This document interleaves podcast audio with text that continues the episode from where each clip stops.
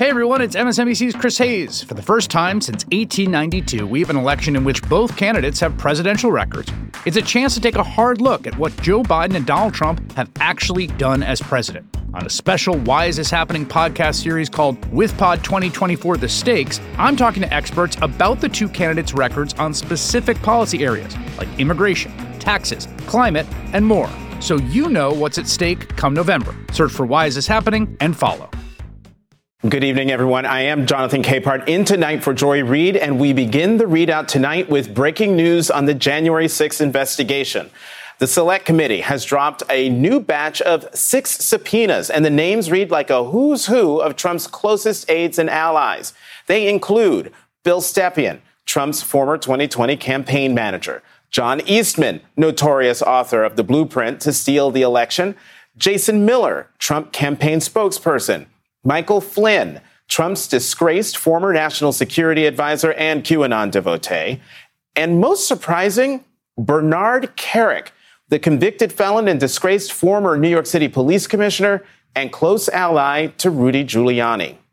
At least three of them, Eastman, Miller, and Kerik, participated in those war room meetings at the Willard Hotel ahead of the January 6th insurrection. The subpoena letters make clear why each of these individuals is of interest to the committee. Bill Stepien oversaw a campaign that reportedly urged state and party officials to affect the outcome of the election by asking states to delay or deny certification of electoral votes.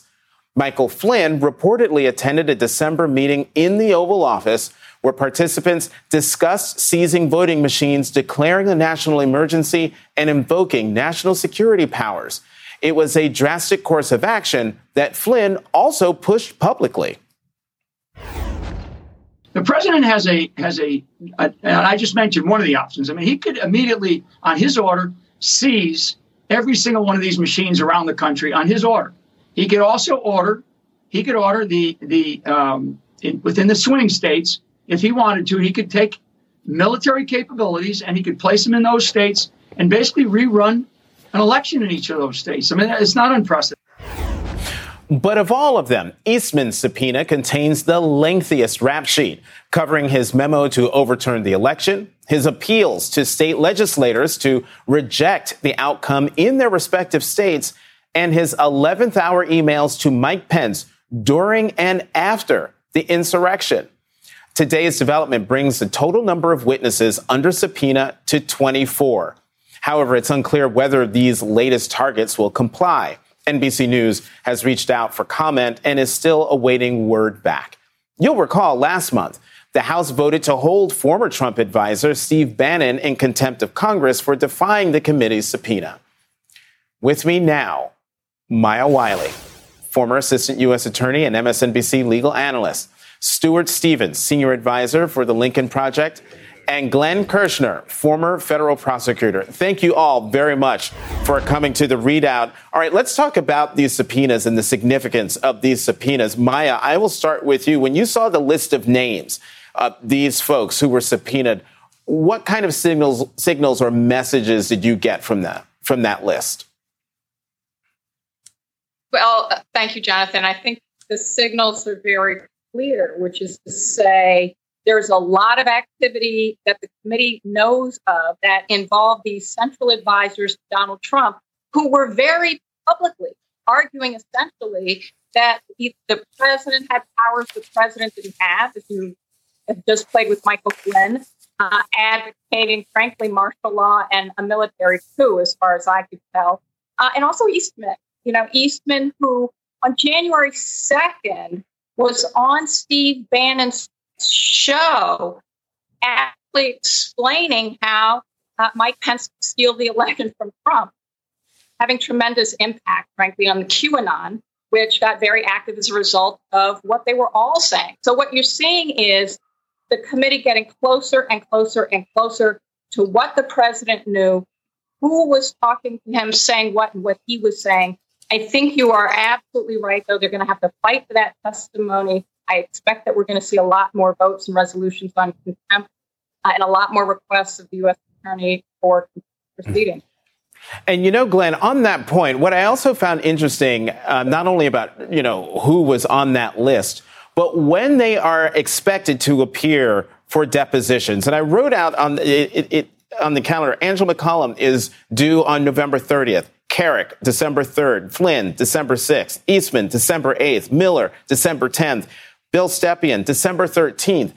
It, it, and there's no indicator that they're actually going to comply with these subpoenas. Are we looking at a situation where the committee, on a rolling basis, is going to be uh, voting on and sending to the floor of the House contempt, uh, contempt citations or resolutions against all of these people? Jonathan, at a minimum, if these men and women uh, defy congressional subpoenas, let's hope that Congress votes them in contempt and refers them to pro- for prosecution, where the law says the appropriate U.S. attorney, that would be the D.C. U.S. attorney, shall present the matter to the grand jury for its action. Here we are on day, I believe, 18 of the Bannon indictment watch. We've heard nothing. We don't know if they have already presented the matter to the grand jury. They're awaiting the grand jury's decision. But uh, I would urge, even beyond referring these witnesses for criminal contempt, in the event they defy subpoenas, I hope Congress will also consider using its lawful tool of inherent contempt. Representative Gerry Connolly was on TV today, earlier on MSNBC, saying it's time. We're a co equal branch of government. And his words were, it is a torturously long process when we have to rely on other branches of government to enforce our subpoenas. That would be both the Department of Justice and mm-hmm. the legislative branch of government, uh, excuse me, the judiciary. And he said, it's time. We're a co equal branch. We have the lawful power of contempt. We haven't used it in 100 years. We have to dust it off a little bit. But I- I'm hoping that Congress will use all of the tools in its toolbox, not just some of them. Mm-hmm. And you know, to to uh, Glenn's point, Stuart. I mean, Congress did hold Steve Bannon in contempt of Congress, and to the point of what Glenn was talking about in terms of the congressman, we're now waiting for the Department of Justice Justice to say what it's going to do about that that contempt um, citation from from Congress. How important is it to your mind that the DOJ do something, um, um, activate that contempt charge, go after Steve Bannon? Well, look, I think you could stay up really late at night trying to think of something more serious than overthrowing the United States government and stopping the peaceful transition of power. I mean, that's the most sacred element of a democracy. Somebody has to be willing to lose in a democracy. And what Republicans have decided is they're for democracy when they win and they're not for democracy when they lose, which means they're not for democracy. Mm-hmm. You know, this is an interesting group. And, uh, you know, you've got a couple of former felons, a pardoned felons, a deadbeat dad, and Jason Miller. Um, the person, if I was them, that I would focus on, who I think is the most normal and would feel some genuine patriotic duty to do the right thing, is Bill Stepien. I mean, I worked mm. with him in Chris Christie's campaigns. Um, you know, if you read these books about the Trump campaign, he's sort of an odd man out in that he's sort of the most normal, who's just trying to do a job as sort of a Republican operative would do. And I listen, I'm continually disappointed in Republicans. Um, so this just may be next on the list. But I, I, would hope that Bill would go out there and, and tell what he knows and, and do mm-hmm. the right thing and not be forced to be dragged kicking and screaming in front of this committee. Mm-hmm. Glenn, let me play for you. Um, and, and, Angela McCallum had a very interesting um, phone call. This was um, a voicemail that she left for a Michigan state representative. Have a listen. You do have the power to reclaim your authority and send a slate of electors that will support President Trump and Vice President Pence. We want to know when there's a resolution in the House to appoint electors for Trump if the president can count on you to join and support. And so, Glenn, as a former prosecutor, um, having evidence like that is solid, isn't it? You know, this has the feel of a criminal conspiracy. You know, all six of these witnesses who have been subpoenaed were sort of part and parcel of the big lie. They all seem to have their individual roles roles in the attempt to overthrow our democracy. Um, and and what I'm really interested to see is we may finally begin to see some witnesses invoke their Fifth Amendment right against self incrimination. Because, Jonathan, that phone call you just played, you know, I think any defense attorney worth their salt would recommend to that witness declining to testify by invoking your Fifth Amendment right against self incrimination. When you see the letters that Representative Thompson issued that accompanied these subpoenas, which mm-hmm. prosecutors can't do, even the fact of us delivering a subpoena to somebody enjoys grand jury secrecy protection. But the Congress is not, not bound by those rules. So Representative Thompson was calling it like it is and laying out the dramatic and deeply damaging information that he expects to get out of these witnesses.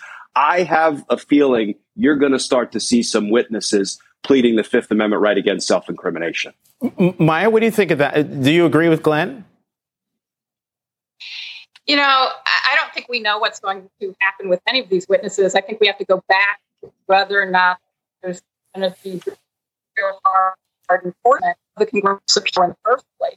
Uh, so I absolutely agree. We need to see that. And if anything, we should see that soon. But remember, there's also a Georgia grand jury that may be yes. impaneled on, uh, on, and that's really important because all of the facts that we're hearing, that we're seeing from these potential witnesses who've been subpoenaed also go to Georgia.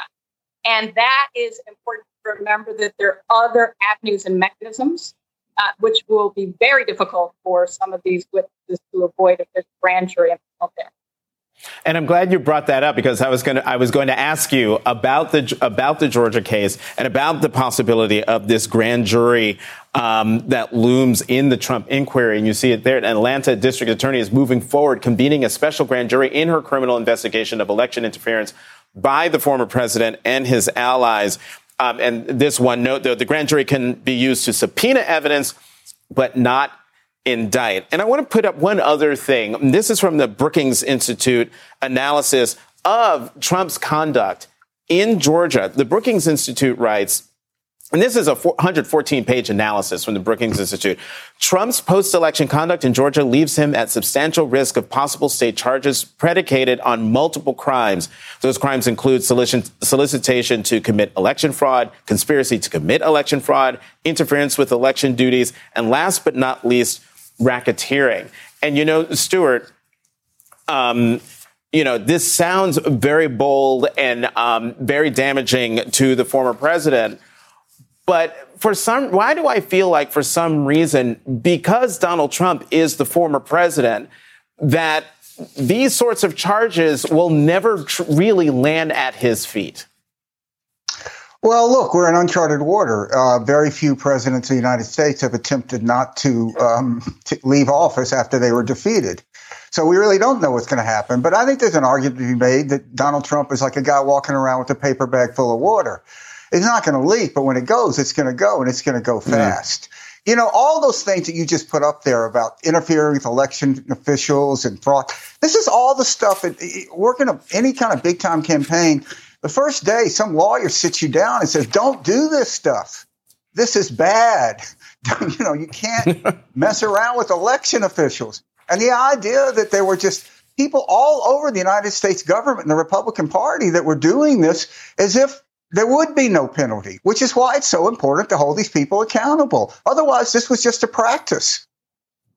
Right, right. And there's that, that saying that's been said many times on air what's a failed coup? Practice.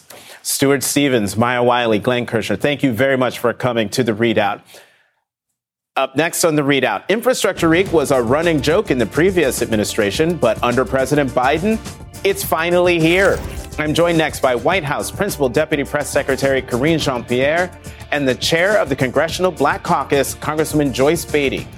Also, gripping testimony in court today from the lone survivor of the Kyle Rittenhouse shootings in Kenosha, Wisconsin. Plus, the fight to save democracy. Joining me, radio legend Joe Madison, who's on a hunger strike until Congress passes voting rights legislation. And tonight's absolute worst is brought to you by the letter M for misinformation. The ReidOut continues after this. Today and every day, Planned Parenthood is committed to ensuring that everyone has the information and resources they need to make their own decisions about their bodies, including abortion care. Lawmakers who oppose abortion are attacking Planned Parenthood, which means affordable, high quality, basic health care for more than 2 million people is at stake. The right to control our bodies and get the health care we need has been stolen from us. And now, politicians in nearly every state have introduced bills that would block people from getting the sexual and reproductive care they need. Planned Parenthood believes everyone deserves health care. It's a human right. That's why they fight every day to push for common sense policies that protect our right to control our own bodies and against policies that interfere with decisions between patients and their doctor. Planned Parenthood needs your support now more than ever. With supporters like you, we can reclaim our rights and protect and expand access to abortion care. Visit plannedparenthood.org/future. That's plannedparenthood.org/future. Infrastructure Week is finally here. After months of wrangling, congressional Democrats handed President Biden and you, the American people, a big win. And the blitz is on to promote the $1.2 trillion infrastructure bill, which is awaiting President Biden's signature. Today, Transportation Secretary Pete Buttigieg said it couldn't come at a more urgent time. Infrastructure is so elemental to our society that when it's not there to serve us in the right way, all of us are impacted. But when it is, when it's strong, every community, large and small, rural and urban, privileged and marginalized, every community feels the benefits. And make no mistake, it's a big deal. President Biden set out to combine an Eisenhower, LBJ, Obama investment in society. And this bill that passed the House Friday night, the bipartisan infrastructure deal, is the Eisenhower part. It includes $550 billion in new spending. It's the most massive investment in roads and bridges since Ike. It's the largest investment in public transit in history and the largest investment in passenger rail since Amtrak was created. It also expands clean energy and rebuilds our electric grid and puts billions toward rebuilding water systems in places like Jackson, Mississippi, and eliminate, eliminating lead pipes in places like Flint, Michigan. It does a lot, but not everything. There's still the outstanding issue of the second big part of the in- infrastructure big deal, the Build Back Better plan. It was no easy feat getting the bipartisan infrastructure bill passed. It was only after the Congressional Black Caucus negotiated a crucial last minute plan to pass this bill immediately and set up a later vote for the Build Back Better plan, which got all but six Democrats to vote for the bipartisan plan or the bipartisan bill which will soon become law. But that vote is expected the week of November 15th. But the question remains are there enough votes to pass it in the House and the Senate? With me now is White House Principal Deputy Press Secretary Karine Jean Pierre. Karine, great to see you. Welcome back to the ReidOut. Thanks, Jonathan. Good to see you. And you're right, it's finally Infrastructure Week, and we're really excited about that here. And so it took a, a, last minute wrangling by the CBC, but the bipartisan infrastructure bill got over the finish line. Let me give you a couple minutes to, to crow about it. Just a couple before I give you the really hard questions. crow. Okay, well, like, like, I said, it's finally Infrastructure Week, and we couldn't be more uh, excited uh, to deliver for the American people, as you can imagine. But one thing that I do want to say is uh, for those at home who feel like they've been left behind or who feel like they've been forgotten uh, because the economy is moving so rapidly, well, this bill is for you this bill is for you. It is going to create union jobs, good paying jobs, and a lot of those jobs, you do not need a co- college uh, degree to have uh, those jobs. And another mm-hmm. thing about this too, it's, it's, we're talking about red states, blue states, uh, tribal communities. This bill is for folks who have feel, who again, who have felt forgotten, who have felt left behind. And this is what the president has been work, working towards. For over a year, he has talked about having an economy where no one is left behind. And there's also equity at the center of all of these bills that we're talking about, the, the bipartisan infrastructure bill and also the Build Back Better Act. And that is something that the president has been committed to uh, from the mm-hmm. beginning. So this is ex- incredibly exciting. We're going to deliver for the American, uh, for the American people, especially on this infrastructure and also bipartisanship. Let's not forget that word, something that the president was elected to do, reach out right. to the other side and bring people together. And two other things that I really want to lay out for folks, which is, I think for your viewers, which will really appreciate this and understand this, is that it's going to take out lead out of the drinking water. So our kids can have clean drinking water. That is so critical. And that's across the country. And another thing too that's so important is you, you, we hear these stories of parents having to go to uh, a fast food restaurant, the parking lot of a fast food restaurant mm-hmm. to get internet for their kids to do homework. Now we're going to have affordable internet uh, so that across the country, again, kids could be able to have uh, internet to do their homework in a way so they don't have to, you know, be sitting in their parents' car uh, in order in order to have that so, access. So these things are incredibly important uh, uh on, on top of modernizing uh, our roads and bridges and that hard infrastructure that we were talk- that we've been talking about. Okay, and so that's the bipartisan infrastructure plan. Now comes the really hard part, and that is getting the Build Back Better Act uh, negotiated between House and Senate, Democrats, getting it over the line. Let me read you a tweet today from Congresswoman Cori Bush of Missouri. And she, she tweeted, the Build Back Better Act is a racial justice bill. Community violence prevention, affordable housing expansion, supporting child care and elder care workers, policies that are crafted to support black and brown folks. We need to get it across the finish line. Um, And yet we've spent months talking about two particular senators, Kyrsten Sinema and Joe Manchin, who have spent a lot of time stripping out a lot of these provisions, provisions from the Build Back Better plan or shrinking the, the, the amount of money that they're willing to spend so that these, that those, those things, some of those things get squeezed out. Is the president confident? Is the administration confident that the Build Back Better Act will indeed have the enough of the human infrastructure in that plan, in that bill, that will make a, a difference in the lives, as pointed out by um, Congresswoman Bush.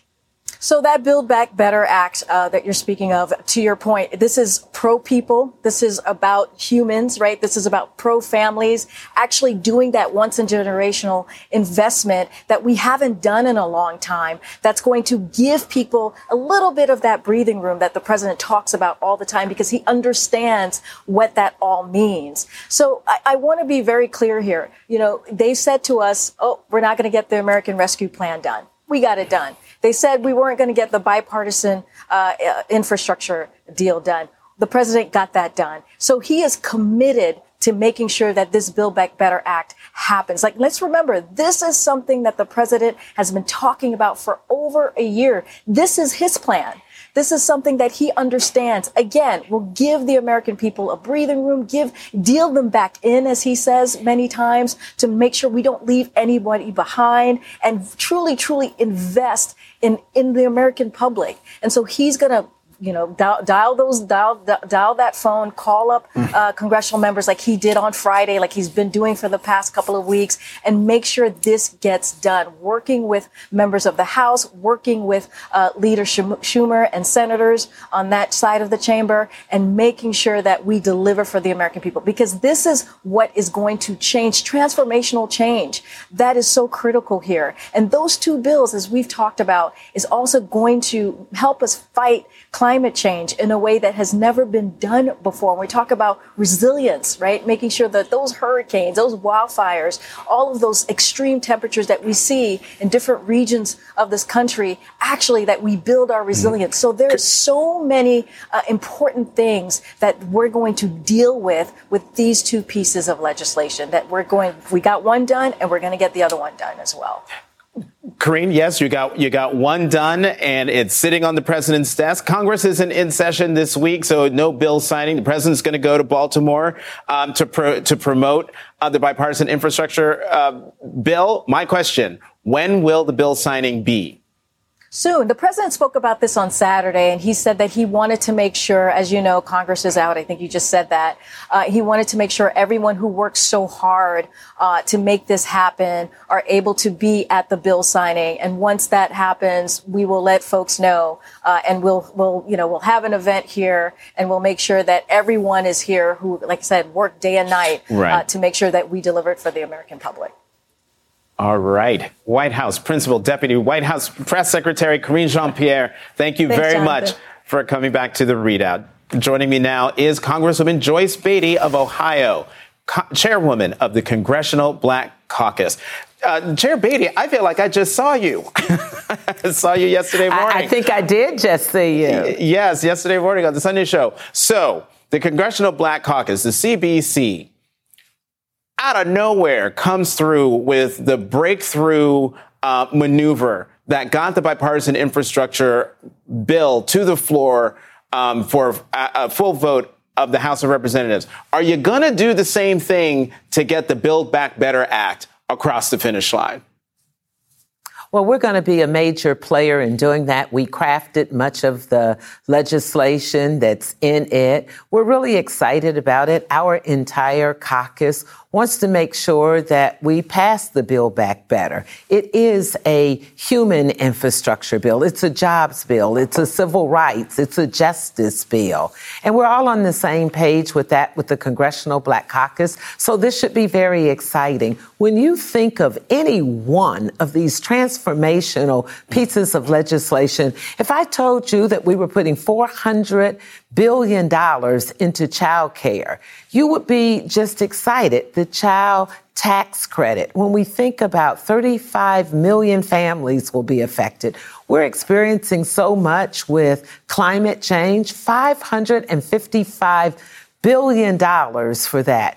Not to mention what we're doing for taking the lead out of water. We know what we've experienced here in the Midwest with Flint, Michigan, and so many of our Black Americans going to HBCU universities and Pell Grants. So there's a lot in there that will make a difference. We know that we're still fighting this COVID 19 with so many people who have lost their jobs. This is also a jobs bill, it's a justice bill. So we're really excited about it and we're going to be on board. Uh, we crafted much of the legislation, housing, 150 billion dollars for housing. We have our chairwoman and my chair of the Financial Services Committee, Congresswoman Maxine Waters, has been at the table. All six of our Congressional Black Caucus chair uh, chairmen and chairwomen have been at the table along with our leadership.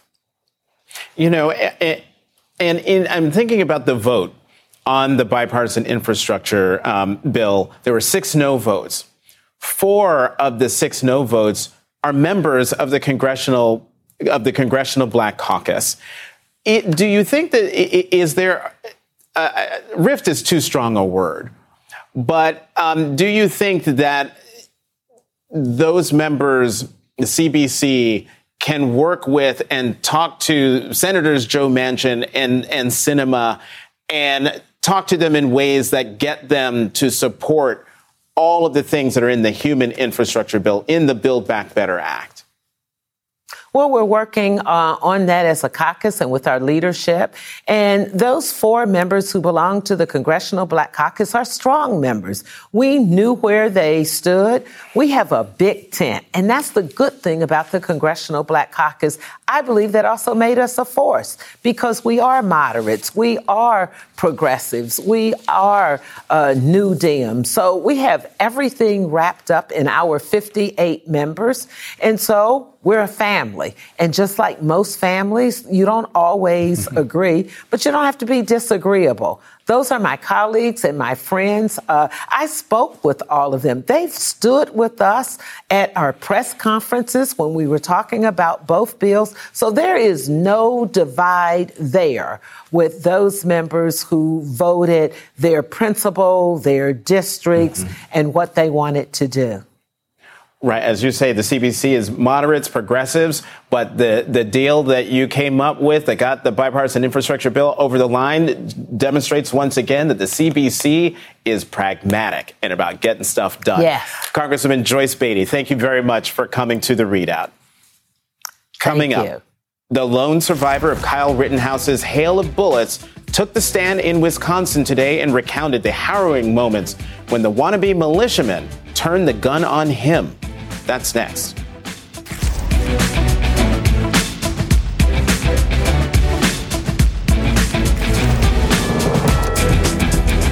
Stay up to date on the biggest issues of the day with the MSNBC Daily newsletter. Each morning, you'll get analysis by experts you trust, video highlights from your favorite shows, 2024 is now truly the most important election in the history of our country. previews of our podcasts and documentaries, plus written perspectives from the newsmakers themselves, all sent directly to your inbox each morning. Get the best of MSNBC all in one place. Sign up for MSNBC Daily at MSNBC.com. Hey everyone, it's Chris Hayes. This week on my podcast, Why Is This Happening? We're back with another installment of our special series with Pod 2024, The Stakes. I'm talking to experts about both Joe Biden and Donald Trump's records on specific policy areas during their time as president. This week, a biggie. AbortionEveryday.com founder Jess Valenti on the stakes of reproductive rights. conservatives, Republicans would like us to believe that this is something that voters are sort of super polarized on, that we're evenly split down the middle. And that's just not true. Voters want abortion to be legal, even in red states, even in purple states. That's why we're seeing attacks on democracy. That's this week on Why Is This Happening? Search for Why Is This Happening wherever you're listening right now and follow.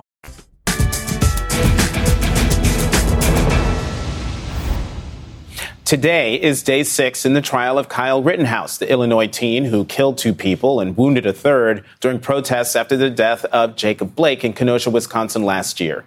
Jurors heard from the lone survivor, Gage Grosskreutz, who was, ch- who was training to become an EMT and was providing care to anyone who needed it. That deadly night in Kenosha, Grosskreutz came across Rittenhouse after he had shot and killed Joseph Rosenbaum and was about to kill Anthony Huber. Grosskreutz acknowledged that he was armed with a pistol, but says his hands were raised when he was shot by Rittenhouse. I thought that the defendant was um, an active shooter. And like I had mentioned earlier, anytime you add a firearm into the equation, it, it- like I said, the, the stakes are so much higher um, for somebody potentially being seriously injured um, or being being killed. What was going through your mind at this particular moment?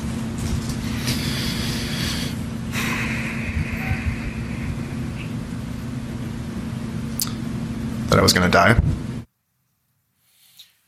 He then testified that after Rittenhouse killed Huber, he trained his weapon on the witness and reloaded. Not accepting his gesture of surrender, Grosskreutz then thought to disarm the shooter. I was never trying to kill the defendant. That was never, never something that I was trying to do. In that moment, I was trying to preserve my own life. But doing so while also taking the life of another is not something that I'm capable or comfortable in doing. Grosskreutz was ultimately shot, describing to the court that Rittenhouse vaporized his arm, his word, tearing away much of the bicep. Jurors looked away as the state showed the moment Rittenhouse shot Grosskreutz. At one point, according to pool notes, a juror nodded in agreement as the judge instructed the jury to disregard Grosskreutz's description of the shooting of a protester as, quote, murder. Joining me now is Paul Butler, former federal prosecutor and Georgetown law professor. Paul, great to see you. Would love to get your your reaction to Grosskreutz's testimony because I always thought that you know folks like the good guy with a gun, but also this judge and and his actions in this case.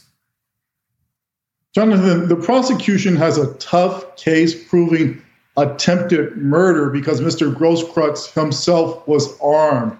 He testified that he was afraid that Mr. Rittenhouse was going to kill him. On cross examination, the defense got this witness to admit that it wasn't until he was pointing his gun at Rittenhouse that Rittenhouse fired. So that could bolster Hmm. Rittenhouse's claim that he shot in self defense because he believed that he faced a deadly threat. Wait, but Paul, I mean, we just heard the, uh, Grosskreutz's testimony where he said he thought it was an active shooter.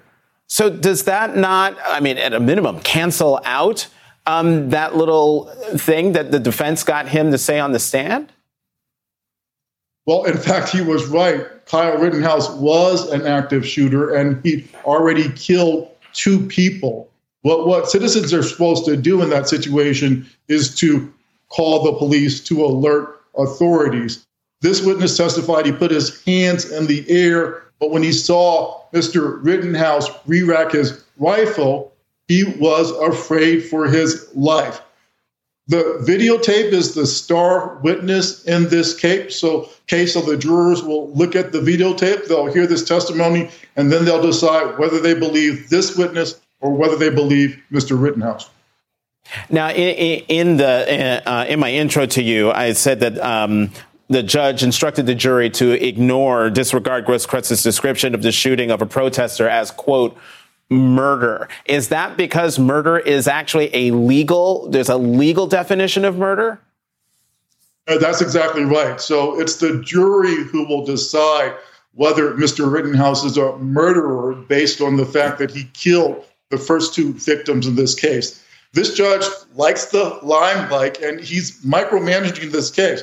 This is the same judge who did not allow the victims in this case to be described as victims, even though Mr. Rittenhouse killed two of them. And the witness who testified today had graphic testimony about how he blew, Mr. Rittenhouse blew the bicep off of this man's arm when he shot him. Um, let's talk more about, uh, more about this judge because you know I've been I'm following loosely uh, this trial, but everything I hear about this judge just sort of has planted the seed in my head that this trial is sorry to use the word rigged.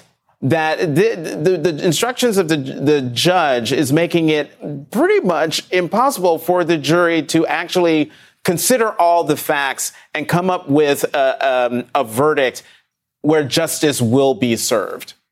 Or am I way out there in what I just said? Not at all, Jonathan. I understand your concerns. Remember, this judge also ruled that the victims could be referred to as looters, arsonists, and rioters if there's evidence that is presented that they did those things. So far, no evidence at all. Mr. Grosskreutz was a trained EMT officer right. there to offer medical aid. Rittenhouse's first victim wasn't a protester. He was a man who just been released from a psychiatric hospital who seemed to be having a mental health crisis. And so when the judge allows these victims to be described as criminals, that certainly calls into question his judgment, if not his bias. Paul Butler, thank you very much for coming back to the ReidOut. Still ahead, tonight's absolute worst. Now, up next, voting rights is as good as dead in the U.S. Senate, but legendary activist and radio host Joe Madison isn't giving up by embarking on a hunger strike to demand Congress take action. And he joins me next.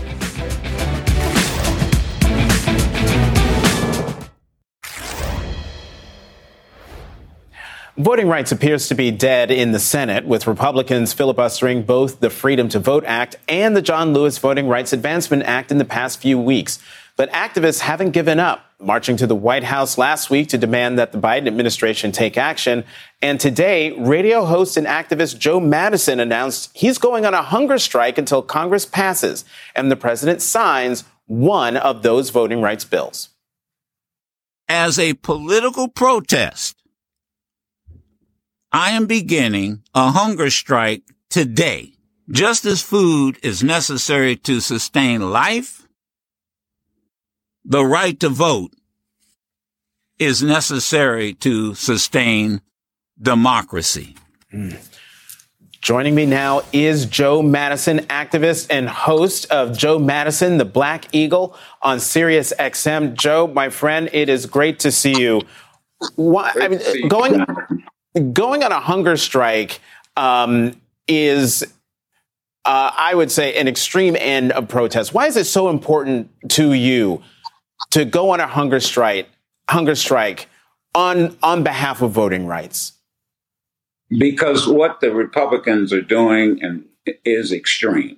I mean, uh, and I think about, for example, the end of the first Reconstruction, the compromise of, uh, I believe, 1877, the Rutherford B. Hayes. Uh, one, what the first thing that they did to newly freed Africans who had spent about seven years with um, Reconstruction elected uh, many people to Congress from states like South Carolina and Mississippi was the first thing they did was they went after the vote. And to be quite candid, um, you know, I thought about uh, John Lewis, and one of the things that John Lewis said, um, and it just struck with me. He said, "You know, I urge you, I urge all of you to answer the highest calling of your heart and stand up for what you truly uh, believe." Um, look, let's just be quite candid. I think the Senate has three things it can do, and and that is one, they can kill the filibuster. Mm-hmm. Uh, two, uh, reconvene the Senate, the Congressional Black Caucus suggested and and urged uh, uh, Senator Schumer to reconvene, take another vote, and then mm. pass the Freedom Act. I refuse to believe, and I'm not going to accept uh, the fact that uh, in this so-called second Jonathan reconstruction we're going through, that they repeat what happened over a hundred years ago. You know, people say, "Well, what about you? What about your health? What about uh, all of that?" It's not about me. I, look, I've got four children, five grandchildren, and a great grandchild.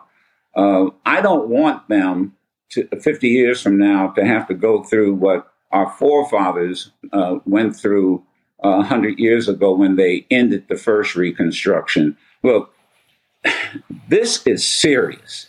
If you take, if you don't protect, there's nothing more important than protecting the right to vote. And it is very hard to believe that out of 50 Republicans, that they can't find 10 people to stand on moral principle mm. and protect the right to vote. So I'm going to uh, continue this hunger strike. They've got three things they can do kill the filibuster, shoot a hole in it.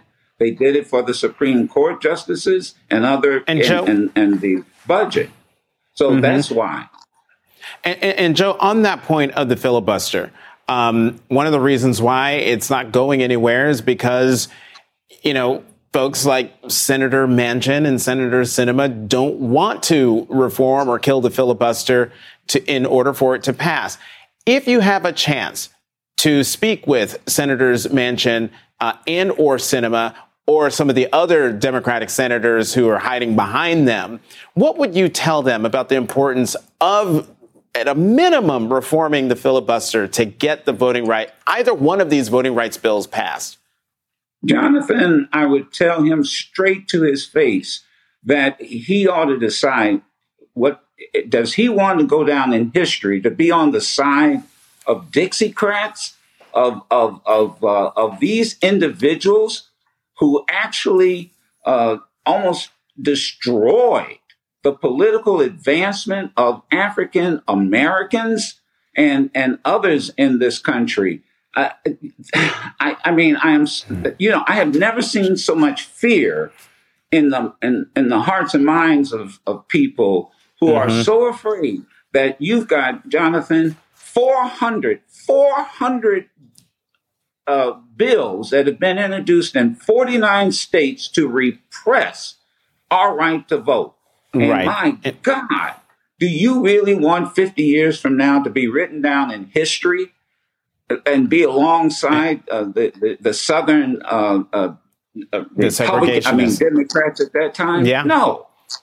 Joe. And so I'm, I mean, we have to fight it. We just have to right. fight. And Joe, we, we are going to we're going to keep tabs on you. Um, and we're, we're, we're praying for you because a, a hunger strike is serious business, uh, just as voting rights are serious business. So keep, and, keep and Jonathan, us posted. you know and, me, and you know me. I'm serious. Oh, no, I, I know you're serious.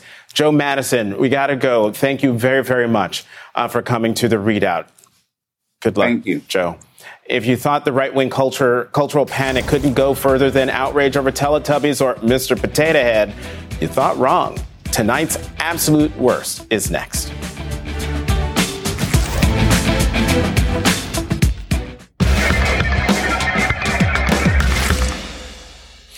Hello, boys and girls.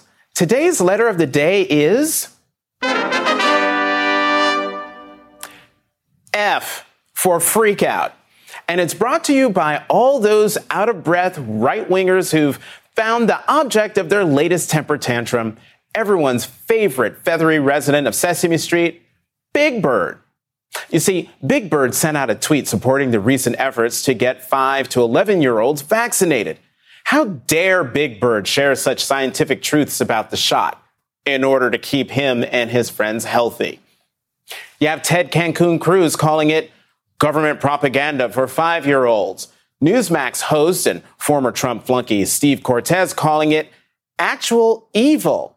Come on, y'all. You have others saying it's brainwashing our kids, and even one joking that it'll lead to the death of the beloved Sesame Street character. Oh, but don't you worry, kids. Big Bird and all his Sesame Street friends will be okay. They have long been targeted by the right, accused of indoctrinating all the boys and girls with such scary values as tolerance, kindness, inclusivity, and yes, staying healthy. Guess what? It's not even the first time Big Bird has promoted the benefits of vaccinations. There he is, back in 1972, getting in line for his measles vaccine. And speaking of values, kids, good sportsmanship is also an important value. Unlike what we saw with benched Green Bay Packers quarterback Aaron Rodgers, who lied to his teammates about being vaccinated. Football Hall of Famer Terry Bradshaw spelled it out for Rodgers over the weekend. It would have been nice if he'd have just come to the Naval Academy and learned how to be honest. Yeah. Learn, learn not to lie because that's what you did, Aaron. You lied to everyone. Unfortunately, we've got players that pretty much think only about themselves, and I'm extremely disappointed in the actions of Aaron Rodgers. Kids, that's what we call a read. And here are some facts that even Big Bird would understand. The New York Times is reporting that the gap in COVID deaths, de- COVID's death toll between red and blue America has grown faster over the past month than at any previous point. The big difference, of course, is vaccination. So the lesson of the day is if you find yourself attacking Big Bird on getting vaccinated, or really on any issue, you're probably on the wrong side. And in the case of those on the right already doing that, you're tonight's absolute worst. And that's tonight's ReidOut.